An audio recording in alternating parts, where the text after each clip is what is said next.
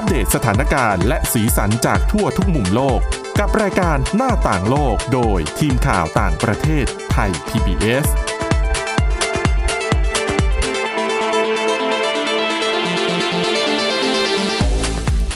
สวัสดีค่ะ คุณผู้ฟังขอต้อนรับเข้าสู่รายการหน้าต่างโลกค่ะ วันนี้พบกับคุณทิพย์ตะวันธีรนัยพงษ์และดิฉันสวรักษ์จากวิวัฒนากุลค่ะ สวัสดีค่ะค่ะ ก็ถ้าคุณผู้ฟังตามมาโดยตลอดนะคะ จะทราบดีว่าเดี๋ยวในช่วงของดิฉันสวรักษ์เนี่ยนะช่วงเนี้ยดิฉันได้หยิบเนื้อหาในหนังสือเรื่องหนึ่ง แล้วก็ตั้งใจว่าจะมาเล่า เอาเนื้อหาหลักๆเนี่ยให้หมด เพราะว่าดิฉันอ่านแล้วรู้สึกว่าเออมันมีประโยชน์นะคะ เป็นหนังสือชื่อว่า 13 สิ่งที่คนเข้มแข็งเขาไม่ทำกัน ชื่อภาษาอังกฤษคือ 13 13 things mentally strong people don't do นะคะ ผู้ที่เขียนหนังสือเล่มนี้เนี่ยคือคุณเอมี่โมรินค่ะ เธอเป็นนักบำบัดนะคะ ก็คือจะช่วยเหลือดูแลผู้ป่วยที่มีปัญหาด้านจิตใจ พูดง่ายๆดิฉันเขาใช้คำว่าจิตแพทย์อะคนไทยเข้าใจง่ายกว่าค่ะนะคะ แล้วก็ตัวเธอเองก็ มีปัญหาที่ว่ามีช่วงหนึ่งที่สูญเสียบุคคลนั้นเป็นที่รัก หลายคนในเวลาห่างกันไม่กี่ปี แม้ว่าตัวเธอเองเนี่ยจะทำหน้าที่บำบัดจิตใจให้กับคนอื่น แต่เวลาตัวเองเจอปัญหาเนี่ยก็แทบเอาตัวไม่รอดเหมือนกันนะคะ แล้วดังนั้นช่วงนั้นเนี่ยค่ะเธอก็เลยใช้วิธีหนึ่งคือ การเขียนหนังสือเล่มนี้แหละหนึ่งการเขียนเนี่ยมันค่อยๆทำให้ตัวเองได้ทบทวน แล้วเนื้อหาในหนังสือเนี่ย มันก็ยังช่วยคนอื่นๆได้ด้วยนะคะ ดังนั้นหนังสือเล่มนี้เนี่ยพูดง่ายๆคือ ใครที่กำลังจิตตกอยู่ แต่ก็รู้สึกว่าเออมีวิธีไหนที่จะแบบเยียวยาตัวเองได้ไหมโดยที่ยังไม่ต้องถึงขั้นไปพบจิตแพทย์ เบื้องต้นเนื้อหาในหนังสือเล่มเนี้ยดิฉันดูว่ามันช่วยได้ ก็เลยอยากจะแบบเอามาเล่าให้คุณผู้ฟังได้ฟังกันนะคะ แล้วคุณเอมี่เนี่ยเขียนเข้าใจง่าย และเนื่องจากเธอเป็นนักบำบัดที่พบกับคนไข้อยู่แล้ว ก็จะมีบางตอนก็จะนำตัวอย่างของคนไข้มาอธิบาย เราก็จะแบบเข้าใจได้ง่ายขึ้นนะคะ ซึ่งหลักๆที่เล่าไปแล้วเนี่ยมี 13 สิ่งใช่ไหมดิฉันน่ะเล่ามาถึง2อย่างแหละนะคะค่ะก็คืออันแรกคือไม่เสียเวลามาสงสารตัวเอง อันต่อมาคือการไม่ยอมเสียอำนาจของตัวเองไป อันนี้ประเด็นเนี้ยยังเล่าค้างอยู่นะคะ ประเด็นนี้เนี่ยคุณเอมมี่ยกตัวอย่างของคุณรอเลน คุณรอเลนเนี่ยจะมีปัญหากับแม่สามี เพราะว่า เธอเนี่ยแม้จะแยกครอบครัวออกมา ก็คือออกมาอยู่บ้านกับสามีกับลูกๆนะคะ แต่ปัญหาคือแม่สามีเนี่ยมักจะมาหาที่บ้านโดยที่ไม่บอกกล่าวล่วงหน้า คือจู่ๆก็มาหาแล้วก็มาใช้เวลาอยู่ที่บ้านนานหลายชั่วโมง และที่สำคัญคือ คุณแม่สามีเนี่ยมักจะเรียกว่าไงอย่างเวลาคุณรอเรียนสอนลูกอะลูกดึกแล้วนะ ต้องเข้านอนนะ ลูกอย่ากินของหวานมากเกินไป แต่แม่สามีเนี่ยขัดทุกคำพูด ขัดทุกคำสอนของเธออแล้วก็คือเหมือนกับอยากจะเอาใจหลานค่ะๆนะคะ ก็เหมือนกับผู้ใหญ่หลายๆคนนะคะ ใช่ ซึ่งดิฉันว่าหลายบ้านมีปัญหานี้อ๋อใช่ค่ะ แล้วคุณดอนเลนบอกว่าเธอเครียดมากนะ เพราะว่า เธอก็เป็นผู้หญิงธรรมดาคือทำงานด้วยทำงานนอกบ้านด้วย กลับมาบ้านก็ต้องดูแลลูกด้วย แล้วเธอรู้สึกว่าเวลาที่ได้อยู่กับลูกในแต่ละวันเนี่ย มันมีไม่กี่ชั่วโมงเอง กว่าจะเลิกงานกลับมา เดี๋ยวตอนค่ำๆลูกก็ต้องเข้านอนแล้วอะ่ะเธอรู้สึกว่าอันนี้เป็นช่วงเวลามีค่า เธออยากจะใช้เวลาช่วงเนี้ยอยู่กับลูก สอนลูก แต่พอคุณแม่สามีมาทำแบบเนี้ยคือมันทำลายทุกอย่าง เธอก็มีความรู้สึกไม่ดีกับแม่สามีด้วย แล้วปัญหาคือ ไม่กล้าพูดกับแม่สามีตรงๆ ก็เอาเรื่องนี้ไปบ่นกับสามี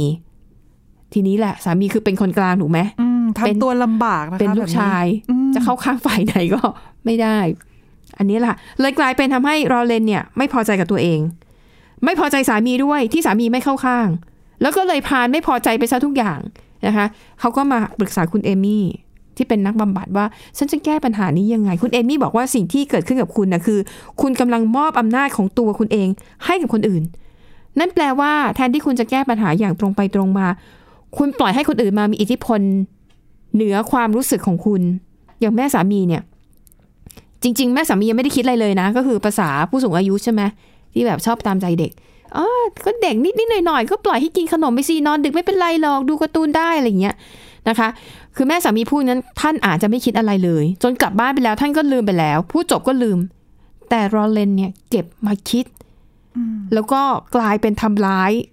ความรู้สึกทำร้ายอารมณ์ของตัวเอง คือให้สิ่งที่คนอื่นทำมามีอิทธิพลกับจิตใจของตัวเองมากใช่เกินกว่าที่จะมาแคร์ความรู้สึกของตัวเองอะนะคะใช่นะคะ คุณเอมี่ก็เลยแนะนำว่ามันมีวิธีแก้ปัญหาเอาคุณผู้ฟังฟังไว้นะบ้านไหนมีปัญหาคล้าย ๆกัน คุณเอมี่แนะนำรอเลนว่าให้บอกแม่สามีตรงๆเลยว่าเธอรู้สึกไม่สบายใจเลยกับสิ่งที่เกิดขึ้น ดังนั้นเธอขอยื่นเงื่อนไขอย่างนี้นะว่าหนึ่ง คุณแม่มาเยี่ยมได้ แต่ขอให้แจ้งล่วงหน้าก่อนได้ไหมเออ วันเนี้ยแม่ว่างคิดถึงหลานอยากสะดวกไหมคือมาอย่างมีการแจ้งล่วงหน้า แต่ว่าการทำแบบเนี้ยอาจจะไม่ค่อยถูกกับวัฒนธรรมประเพณีของเอเชียหรือเปล่า คือในแง่เพราะหนึ่เพงราะถ้าเป็นตะวันตกนะเพราะนี่คือก็ข้ใจอเมริกาไงด้ใช่เออแต่พอเป็นเอเชียปั๊บเนี่ย แหมบางทีอยู่กับพ่อแม่สามีเลยนะคะ ใช่ไหมะถ้าอยู่บ้านศัเดียวอยู่กัแบนบใช่ไหมบ้านเดียวกันเลยอะอืม มันก็ลำบากนิดนึงนะนะก็ต้องค่อยๆ แก้ปัญหาคือ ต้องปรับค่อยๆ ปรับตัวเข้าหากัน อาจจะต้องแบบพากันยกบ้านนะไปหาจิตแพทย์นะคะอะแต่แล้วเราถึงกรณีคุณรอเลนก่อนเอาเป็นสังคมตะวันตกนี่คือการพูดตรงไปตรงมาเนี่ยอืมเขาค่อนข้างจะรับได้ค่ะก็คือแนะนำว่าหนึ่งบอกแม่สามีตรงๆนะว่าเธอไม่สบายใจยังไงสองถ้าจะมาเยี่ยมหลานเนี่ยขอให้แจ้งล่วงหน้า หรือไม่ทางเราเนี่ยอาจจะเป็นเสาร์อาทิตย์ นัดกินข้าวกัน เป็นกิจจาลักษณะอืมแล้วคุณยายมา แล้วก็บอกตรงๆเลยว่าไม่สบายใจเลยเนี่ย คุณแม่มาคัดคัดค้านหนูตลอดเนี่ย มันทำให้เด็กๆก็อาจจะงงว่าจะเชื่อใครดีใช่ค่ะใช่ไหมคะ แล้วก็บอกเออพอคุยปัญหาแบบนี้ไปแล้วคุณลอเรนก็เอาไปทำนะ แล้วก็บอก เอ้ย มันดีขึ้นจริง ๆ คุณแม่สามีก็เข้าใจนะแล้วก็ทำตามกติกาที่วางไว้ ก็ไม่ต้องทะเลาะกับสามีอีก เพราะไม่ต้องไปบ่นให้สามีฟังแล้ว เพราะว่าไม่แก้ปัญหาที่ตรงจุดนะคะ ก็ อันนี้ก็เป็นอีกกรณีหนึ่งนะคะ แต่ถ้าอ่านไปอ่านมาเนี่ยมันจะมีอีกกรณีหนึ่งที่จะเจอปัญหาแบบนี้คือคนที่เป็นประเภทพวกม้าอารีอะอืมม้าอารีนี่ก็คือคนที่ใครมาขอให้ทำอะไรให้ช่วยอะไร รับปากเขาไปหมด โดยที่ตัวเองลำบากนะ แต่เกรงใจคนอื่น กลัวว่าถ้าฉันปฏิเสธไป เดี๋ยวเขาจะไม่พอใจ อ่าอันนี้ก็เป็นตัวอย่างหนึ่งของการที่ปล่อยให้คนอื่นมา มีอิทธิพล มาเอาอำนาจอ่าจากตัวอ๋อของเราไปเองค่ะก็จริง ๆ ความหมายเหมือนกันแหละอืมเนาะมันขึ้นอยู่กับ เวลาเป็นภาษาอังกฤษเนี่ยเวลามันแปลออกมาเนาะแต่โดยหลักๆเหมือนกันนะคะเขาบอกว่าปัญหาของการที่เราเนี่ยปล่อยให้คนอื่นมามีอำนาจเหนือเราเนี่ยนะคะ ก็คือหนึ่งอย่างที่คุณที่ตะวันบอก กลายเป็นว่าคนอื่นน่ะ เป็นคนมากำหนดว่าคุณจะมีอารมณ์แบบไหน ใช่ไหมค่ะแทนที่เราจะตั้งเป้าว่าเฮ้ยเดี๋ยววันเนี้ยไปทำงาน มันมีโปรเจกต์นี้นะฉันจะต้องแบบตั้งใจไว้แล้วจะทำมันให้ดีที่สุดอย่างนั้นอย่างนั้นอย่างนี้อะไรเงี้ยแต่พอปรากฏว่ามาที่ทำงานคุณอาจจะเจออะไรบางอย่าง เช่นอ้าวขับรถมามีคนปาดหน้าอารมณ์เสียหงุดหงิดแหละ หรือมาที่ทำงานแล้วอาจจะไปดีลงานบางอย่างแล้วไม่ได้ดั่งใจหงุดหงิด กลายเป็นหงุดหงิดไปทั้งวันอืมทั้งทั้งที่มันเป็นปัจจัยภายนอกที่คุณไม่สามารถควบคุมได้ แต่มันกระทบ กับจิตใจของตัวคุณเองนะคะ ข้อต่อมาค่ะ ปัญหาก็คือว่า คุณจะกลายเป็นคนที่อ่อนไหวมากต่อคำวิจารณ์ อืมนะคะ คือเขาบอกว่า คุณเนี่ยคุณจะต้องยอมรับในคำวิจารณ์นะคะยอมรับอย่างไม่มีอคติ แล้วก็พิจารณาว่าสิ่งที่เขาพูดมาเนี่ยเป็นความ จริงหรือไม่อย่างไร แต่มันจะไม่ขัดกับข้อเมื่อสักครู่อะค่ะคือถ้าสมมุติว่าเรายอมรับแต่ว่าคือพอคนที่อยู่ข้างนอกเราค่ะมาวิพากษ์วิจารณ์เราแล้วเราก็จะรู้สึกว่าเขาทำให้คือเราก็จะคิดไงแล้วก็ไม่สบายใจก็จะทำให้อืมมันสะท้อนให้เห็นว่าเขาคนอื่นมามีอำนาจกับตัวเราหรือเปล่า ใช่ อันนี้ไงเขาถึงบอกว่าอืมเออพยายาม เรียกว่าอะไรอะต้องต้องโฟกัสอืมในสิ่งที่ เรียกว่าต้องไม่มีอคติอะแต่อันเนี้ยมองตัวมันก็ทำยากอะเนาะเพราะว่าหลายคนก็ยอมรับคำวิจารณ์ไม่ได้นะคะ แต่เขาก็พยายามจะบอกว่าเออพยายามอย่าให้คำพูดหรือการกระทำของคนอื่นค่ะมามามีทำอิทธิพลร้ายอ่าเออต่อเรา ซึ่งพูดแต่ง่ายเนาะแต่ว่า เอาทำเข้าจริงๆเนี่ยมันก็เป็นเรื่องยากทั้งนั้นแหละนะคะอะดังนั้นเขาเลยบอกว่าอย่างตัวอย่างของเราเลนที่เห็นแล้ว การปล่อยให้คนอื่นมามีอำนาจเหนือตัวเองเนี่ยมันทำให้คุณกลายเป็นว่าคุณต้องไปทำลายความสัมพันธ์กับคนอื่น ซึ่งไม่ได้เกี่ยวข้องกับเรื่องนี้เลยนะอะอย่างเราเรียนกับสามีที่ช่วงหนึ่งก็มีปากเสียงกัน เรื่องของแม่สามีแบบนี้เป็นต้นนะคะ ดังนั้นเนี่ยเขาก็เลยแนะนำนะคะว่าหนึ่งให้แก้ปัญหาให้ตรงจุดนะคะ แล้วก็สมมุติเวลาที่มีใครมาวิจารณ์คุณแล้วคุณรู้สึกว่าไม่พอใจอะอืม ไม่ไหวอะเขามีวิธีแนะนำว่าอย่าเพิ่งทำอะไรในตอนนั้น ตอนที่โมโหมากค่ะๆถ้าหากเกิดเหตุการณ์แบบนั้นขึ้นกับคุณวิธีการที่จะดูแลตัวเองคือหนึ่งสูดหายใจเข้าลึกๆก่อนอืมเพราะเขาบอกว่า ความหงุดหงิดความโกรธเคืองเนี่ย มันจะทำให้ร่างกายเนี่ย มันมีปฏิกิริยาตอบสนองก็คือหายใจถี่ขึ้นค่ะอัตราการเต้นของหัวใจเร็วขึ้น เหงื่อออกเป็นต้น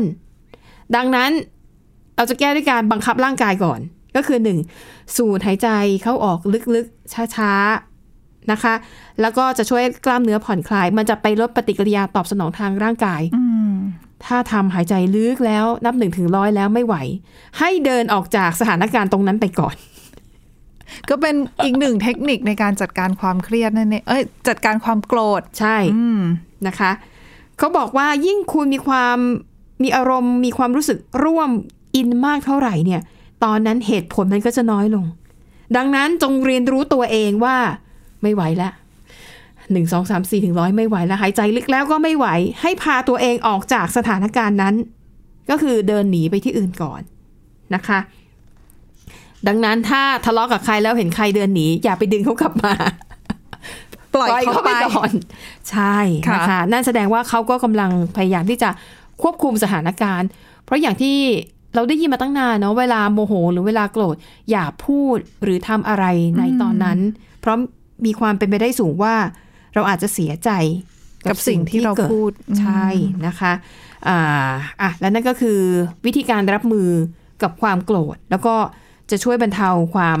สูญเสียที่อาจจะเกิดขึ้น ใครจะไปรู้บางคนโมโหโมโหไอ้พวกที่ชอบโพสต์อืมลงสื่อสังคมออนไลน์ตอนอารมณ์ไม่ดีใช่อะใช่ค่ะแล้วก็ไม่ได้แบบตรวจสอบข้อเท็จจริงอะอย่างเช่นบางทีไปร้านค้าแล้วพนักงานบริการไม่ถูกใจ ก็ถ่ายคลิปอืมประจานกะกะว่าจะประจานเขาโพสต์ข้อความกะว่าจะตำหนิเขา โดยที่ไม่ได้ตรวจสอบข้อเท็จจริงอะไรอย่างเงี้ยก็คือต้องมีสติก่อนใช่นะนะคะ คือคือพยายามเอาสติตัวเองคืนมาก่อน อย่าให้อืมความโกรธ ความใช่ไม่พอใจมาครอบงใช่อย่างที่เล่าไปสองข้อนะคะอะแล้วนั่นก็คือประเด็นที่ว่าด้วย 13 สิ่งที่คนเข้มแข็งเขาไม่ทำกัน ก็คืออย่าปล่อยให้คนอื่นเนี่ยมามีอิทธิพลเหนือคุณอย่าสูญเสียอำนาจของตัวเองไปนะคะ แล้วก็เดี๋ยวในเบรกหน้าค่ะ จะไปที่อีกประเด็นหนึ่งนะคะ นั่นคือประเด็นว่าอย่าหลบเลี่ยงความเปลี่ยนแปลง แต่ว่าเราจะมีวิธีเผชิญหน้ากับมันอย่างไร เดี๋ยวเบรกหน้ามาต่อกันค่ะ หน้าต่างโลกโดยทีมข่าวต่างประเทศไทย PBS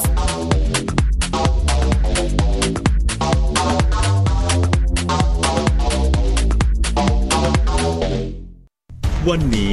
การดูข่าวของคุณจะไม่ใช่แค่ในทีวีไทย PBS ให้คุณดูข่าวได้หลากหลายช่องทาง ถูกน้ำท่วมเต็มพื้นที่ เว็บไซต์ www.thaipbs.or.th/news Facebook Thai PBS News Twitter @thaipbsnews YouTube Thai PBS News ไหลล้นทะลักเข้ามานะกดติดสนันในการข่าวพร้อมๆกับหน้าจอไร้ขีดจำกัดเรื่องเวลา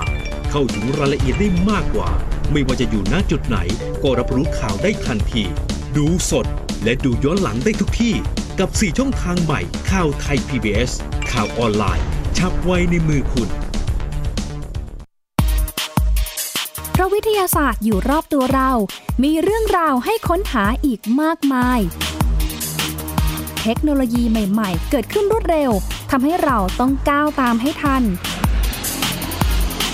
อัปเดตเรื่องราวทางวิทยาศาสตร์ เทคโนโลยี และนวัตกรรม ที่จะทำให้คุณทันโลก กับรายการ s c i e n t e c h ทุกวันจันทร์ถึงวันศุกร์ทางไทย PBS Digital Radio ส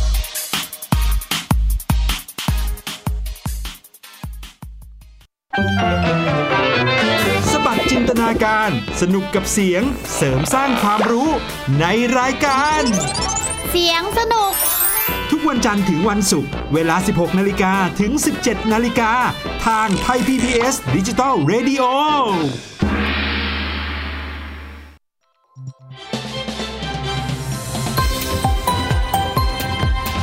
คุณกำลังรับฟังไทย PBS ดิจิทัล Radio วิทยุข่าวสารสาระ เพื่อสาธารณะและสังคม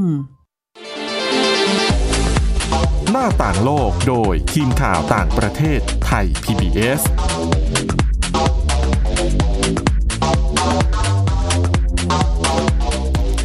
ค่ะค่ะ คุณผู้ฟังเรายังคงอยู่ที่เนื้อหาในหนังสือนะคะ ที่ว่าด้วย 13 สิ่งที่คนเข้มแข็งเขาไม่ทำกันแล้วว่าไปแล้วสองเรื่องนะคะ เรื่องที่ 3 ค่ะ ก็คือทักษะการไม่หลบเลี่ยงความเปลี่ยนแปลง ความเปลี่ยนแปลงคืออะไรนะเขาเรียกว่าสิ่งที่นอนสิ่งที่แน่นอนคือความไม่แน่นอน เหมือนเป้าเหมือนเหมือนให้พุ่งชนประมาณนั้น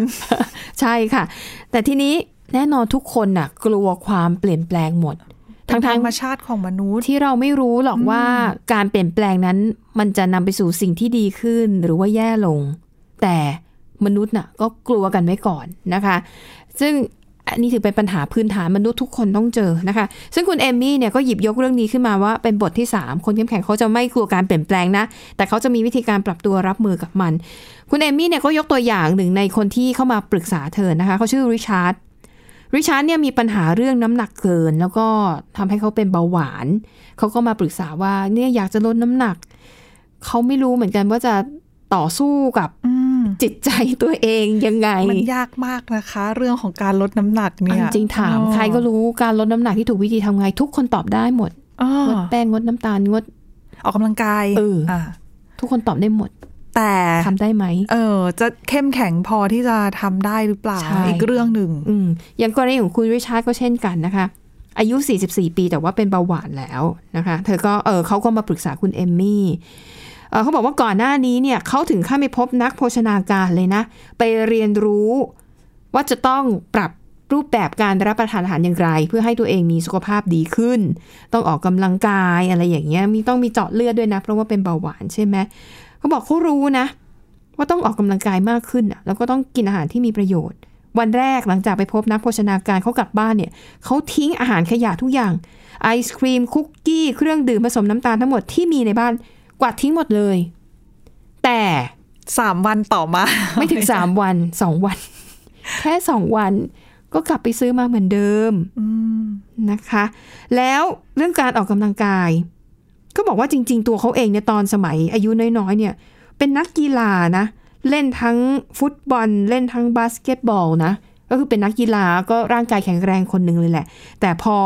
เข้าสู่วัยทำงานส่วนใหญ่ก็เสียเวลาหมดเวลาไปกับการนั่งอยู่หน้าจอคอมพิวเตอร์ไอ้ฟิตเนสก็เคยไปสมัครสมาชิกไว้นะ แต่เดือนหนึ่งก็ไปวันสองวัน ต้องใช้กำลังใจอย่างที่บอกนะทำงานแล้วเหนื่อยอะใช่ก็ไม่อยากจะไปทำอย่างอื่น กลับบ้านใช่ก็อยากจะพักผ่อนนะคะต้องนะคะ แมรี่ชาร์ดบอกว่าเนี่ยเขาอยากจะมีสุขภาพดีขึ้นจริง ๆ นะ แต่ว่าก็ท้อแท้อะแล้วก็หมอเขาบอกด้วยว่าถ้าปล่อยให้น้ำหนัก มากแบบนี้เนี่ยมันเนาะความเบาหวานหัวใจไม่ดีคต่อวามสุขดันภาพระยะสั้นใช่ระยะกลางนะคะระยะยาวนะคะนี่แหละริชาร์ดก็ลองพยายามลดน้ำหนักด้วยตัวเองมาแล้วนะคะ แต่เขาก็รู้สึกว่าเออยังไงมันก็ไม่สำเร็จก็เลยมาปรึกษาคุณเอมมี่คุณเอมมี่ก็บอกว่าสิ่งหนึ่งที่เห็นแล้วว่ามันเป็นความผิดพลาดของริชาร์ดก็คือเขาเปลี่ยนแปลงเร็วเกินไปมากเกินไป อย่างที่บอกกลับบ้านแล้วกวาดอาหารขยะทุกอย่างทิ้ง เออมันเร็วเกินไป ดังนั้น ในกรณีของคุณริคือบางคนเนี่ยอาจจะทำได้นะ ที่ว่าหักดิบ อืมแต่ริชาร์ดเนี่ยทำไม่ได้ คุณเอมี่ก็แนะนำว่า ให้เลิกเปลี่ยนแปลงทีละอย่าง อาทิตย์แรก เอ่อที่โต๊ะทำงานของริชาร์ดเนี่ยจะมีคุกกี้ประจำเลย คือเอาหยิบกินได้ตลอดเวลาค่ะแนะนำเอาคุกกี้ออกจากโต๊ะทำงานก่อนอ๋ออย่าอย่าพยายามกินของจุกจิก เอาพวกเนี้ย อันดับแรกทิ้งไปก่อน แล้วก็ค่อยๆทำ ทำทีละอย่างทีละอย่างตั้งเป้า ทีละเล็ก ทีละน้อยทำไปเรื่อยๆนะคะ แล้วก็ยังแนะนำให้ริชาร์ดเนี่ยเข้าไปเข้ากลุ่มสนับสนุนสำหรับคนที่เป็นโรคเบาหวาน แล้วก็ให้พาภรรยาไปด้วยเพราะว่าภรรยานี่จะช่วยเตรียมอาหารไว้ให้นะคะแต่ไอ้กลุ่มอะไรบำบัดพวกเนี้ยในเมืองไทยยังไม่ค่อย ไม่ค่อยเป็นที่นิยมกันเนาะใช่ค่ะ แต่ว่าในอเมริกานี่คือเป็นเรื่องปกติเลยนะคะ แล้วก็เรื่องของการออกกำลังอย่างที่บอกอุตส่าห์ไปสมัครสมาชิกฟิตเนสไว้ แต่เดือนหนึ่งไปสักกี่ครั้งนะคะ คุณเอมี่ก็เลยแนะนำว่าอ่าเบื้องต้นให้ไปฟิตเนสอาทิตย์ละสามครั้ง คือให้กำหนดตารางไว้ล่วงหน้าเลยว่า จะต้องไม่ให้ข้อแก้ตัวกับตัวเองนะ ถึงเวลาเนี่ยคุณต้องไป เอาแค่สามวัน แต่ทำใจยากนะคะ ถึงแม้จะตั้งเป้าไว้ก็ตามบางทีแบบพอถึงวันปั๊บอะเดี๋ยวนะงานด่วนมาบางบางทีไม่มีงานด่วนก็หาข้ออ้างให้ตัวเองใช่ไหมเออก็เป็นไปได้ใช่เหนื่อยแล้ว วันนี้ทำงานทั้งวันเลยอะเหนื่อยมากใช่เออต้องให้รางวัลตัวเอง เดี๋ยวพรุ่งนี้ก็ต้องมาขอทำงาขนออีกิกนขนมหวานสักนิดนึงวันนี้เหนื่อยแล้วค้กสักครึ่งปอนด์ใช่เยอะคุณผู้ฟังไปหลายท่านต้องเป็นแบบค่ะนี้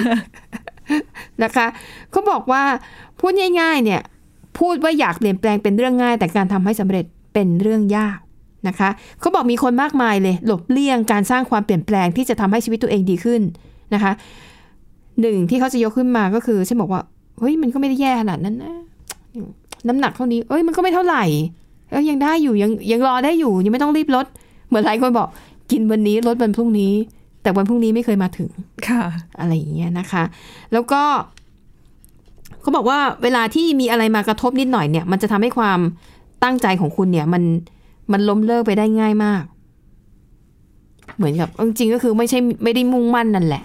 นะคะ แล้วหลายคนบอกว่าการก้าวออกจากคอมฟอร์ทโซนเนี่ยมันช่างดูน่ากลัวเหลือเกินอืมบางคนก็มองว่ามันยากเกินไปนะคะ หรือบางคนก็พยายามจะหาข้ออ้างให้ตัวเองเสมออะไรอย่างเงี้ยในการที่จะเปลี่ยนแปลงแล้วทำให้ตัวเอง มันดีขึ้นนะคะเขาบอกแหละ อันนี้เป็นธรรมชาติของมนุษย์นะคะ เขาบอกว่าการเปลี่ยนแปลงของมนุษย์เนี่ยมันมีหลายประเภท ประเภทแรกก็คือการเปลี่ยนแปลงแบบทั้งหมด คือเปลี่ยนแปลงโดยสิ้นเชิง คือหักดิบอืมอย่างบางคนลดน้ำหนักนี่ก็คืออาจจะทำได้เนาะหักดิบคือไม่กินเลย แต่ต้องต้องมีความตั้งใจอย่างแรงสูงกล้ามากมากนะคะ แบบนี้ใช่นะคะข้อต่อมาค่ะ การเปลี่ยนแปลงนิสัยทีละเล็กทีละน้อยเช่น บางคนอาจจะรู้สึกว่า เออ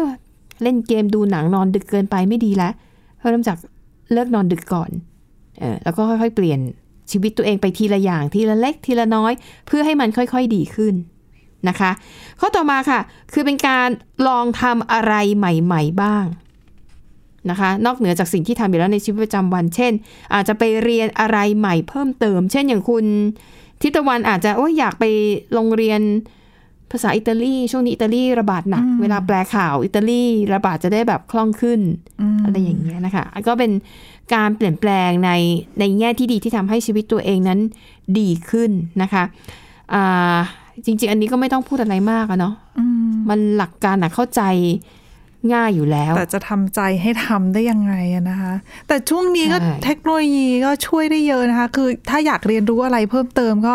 แหมโลกออนไลน์มีบางให้คเข้านถึงเยอะเลย บางคนก็ใช้วิธีนี้วิธีนี้คุณทิตวัน ใช้วิธีป่าบประกาศให้โลกรู้อ๋อ แต่ผประกาศผ่านสื่อสังคมออนไลน์ อย่างบางคนอาจจะโพสต์ในทวิตเตอร์ว่า วันนี้จะเป็นวันแรกของตาลตั้งใจลดน้ำหนัก 30 วัน จะไม่จะไม่ทานของหวานคาร์โบไฮเดรตเครื่องดื่มใส่น้ำตาลอะไรอย่างเงี้ย แล้วก็แบบอ่าแชร์ให้โลกรู้ใน Twitter ทุกวันว่า วันนี้กินอะไรไปบ้าง เราจะได้ยับยั้งตัวเองได้ออกกำลังกายไปเท่าไหร่ช่มคะใช่ อย่างน้อยไม่มีก็ใครเป็นมาอีกทักหนึ่งก็จะได้วิธีอายตัวเองว่า นี่ฉันประบกาอศกไปแล้ว ไม่ได้นะ เดี๋ยวอาเกิยดเขาคนมาเห็นเข้าเอ้าประกาศเอาไว้ไม่ใช่หรอ ใช่นะคะอ่าดังนั้นเนี่ยจริงๆ ดิฉันเลยว่าประเด็นเนี้ยไม่ได้ไม่ได้มีอะไรมากมายนะแต่ก็เออจะมาย้ำกันอีกครั้งหนึ่งแล้วกันนะคะคำแนะนำคุณเอมมี่ว่าถ้าจะสร้างการเปลี่ยนแปลงให้กับตัวเองนะคะก็คือหนึ่งลองตั้งเป้าในระยะเวลาสั้น ๆนะคะเต็มที่ก็อาจจะสัก 30 วัน ลองตั้งเป้าง่าย ๆ ก่อน 30 วันข้างหน้าฉันจะทำอะไรบ้างเพื่อให้เกิดการเปลี่ยนแปลงขึ้นนะคะ ข้อต่อมาค่ะ ลองตั้งเป้าความเปลี่ยนแปลงพฤติกรรมอย่างเป็นรูปธรรม ที่คุณสามารถทำให้สำเร็จได้ในเวลาหนึ่งวันอืมเออ อย่างที่บอกอะเช่นอะไรอะเออไม่กินของจุกจิบอืมอืม วันเนี้ยทำให้ได้ก็ก็คือเหมือนกับเราให้กำลังใจตัวเองในกรณีที่เราตั้งเป้าหมายระยะสั้นเอาไว้ แล้วพอเราทำได้เราก็จะรู้สึกดีกับตัวเองนะคะว่า โอ้ เราประสบความสำเร็จส่วนหนึ่งนะ แล้วก็ใช่ค่อยขยาย ความคาดหวังของตัวเองถูกต้องมากขึ้นนะคะ แล้วก็ข้อต่อมาค่ะ ให้เฝ้าสังเกตพัฒนาการของตัวเองนะคะ แล้วก็ควรจะมีการจดบันทึกความพยายามและความสำเร็จในแต่ละวัน ข้อนี้จะช่วยให้คุณนั้นสามารถเรียกว่าอะไร เป็นการรักษาแรงบันดาลใจให้มันคงอยู่เสมอ คือถ้าไม่ทำแบบนี้เหมือนกับบางคนควบคุมอาหารน่ะผ่านไปแบบสองอาทิตย์ ไม่เห็นน้ำหนักลงเลย ไม่ลดแล้วอืมกลับไปกินเหมือนเดิมดีกว่า อันนี้จะเป็นปัญหาที่เกิดขึ้นนะคะอ่าก็เลยแนะนำว่าอันนี้ก็เช่นเดียวกันนะ ไม่ใช่แค่เรื่องของเรื่องทางกายภาพเท่านั้นนะคะ แม้แต่เรื่องของสภาพ สังคมที่เปลี่ยนไปที่มีการ disrupt อืมโดยเฉพาะยิ่งในเรื่องของหน้าที่การงาน บางทีมันมีอุปกรณ์มันมีเทคโนโลยีใหม่ ๆ ที่เขาใช้กันไปหมดแล้วอะอืมอันเนี้ยเราก็ต้องเรียนรู้นะคือต้องความปรับเปลี่ยนตัวแปลงใช่ค่ะใช่ คืออย่าหาข้ออ้างว่า ก็ไม่เป็นไรหรอกคนนู้นทำเป็นอืมเดี๋ยวพอถึงเวลาก็ไปให้เขาช่วยทำแต่อย่าลืมนะคะว่าในช่วงเวลาวิกฤตเศรษฐกิจแบบนี้เนี่ยอืมอัตราการ อัตราการที่บริษัทต่างๆ จะเลิกจ้างพนักงานมีสูงมาก แล้วคิดลองคิดดูแล้วกันว่า ถ้าวันหนึ่งเขาต้องเลือกปลดพนักงานส่วนหนึ่ง คนแบบไหนที่เขาจะเก็บรักษาเอาไว้อืมใช่ไหมอย่างที่ในรายการเนี้ย เราเคยเอามาเล่านะว่าในยุคสมัยเนี้ย คนต้องการทักษะแบบเป็ด ค่ะ ก็คือทำได้ทุกอย่างอะนะคะ ใช่อืมถ้าเชี่ยวชาญด้านใดด้านหนึ่งด้วย ก็ดี ถือว่าเป็นถือว่าเป็น เขาเรียกว่าข้อได้เปรียบใช่ จากคนอื่นแต่แต่คือถึงแม้คุณจะเชี่ยวชาญด้านใดด้านหนึ่งเป็นพิเศษ แต่คุณก็ต้องทำได้ทุกด้านนะ ใช่อืมดังนั้นอันนี้คือความเปลี่ยนแปลงอย่างหนึ่งนะคะดงดังนั้นวันนี้ถ้าใครยังคิดไม่ออกว่าเอ๊ะชีวิตฉันก็เพอร์เฟกอยู่แล้วอะไรอย่างเงี้ยฉันไม่รู้จะเปลี่ยนแปลงอะไร อาจจะลองเรียนรู้ว่าเอ๊ะวันนี้จะเพิ่มทักษะใหม่อะไรให้กับตัวเองดี เช่นถ้าอย่างดิฉันนี่ก็อาจจะแบบเอ๊ะลองเรียนรู้วิธีตัดต่ออืมแบบง่ายๆสิเผื่อเราตัดคลิปเองอะไรเองมันก็ อาจจะมีผลผลดีต่องานของเราด้วย คุณผู้ฟังก็ลองดูนะว่าในสายงานหรือว่าในธุรกิจอาชีพที่คุณผู้ฟังทำอยู่อะเราเราควรจะเพิ่มทักษะด้านไหน อย่างถ้าขายของ อาจจะไปเรียนคอร์สออนไลน์ หรือไปอ่านหนังสือเพิ่มเติมว่า โฆษณาหรือว่าพูดจาอย่างไร เพื่อให้ขายสินค้าได้ดีขึ้น ส่วนตัวดิฉันมองว่าถ้าสมมติว่าใครรู้สึกว่าแหม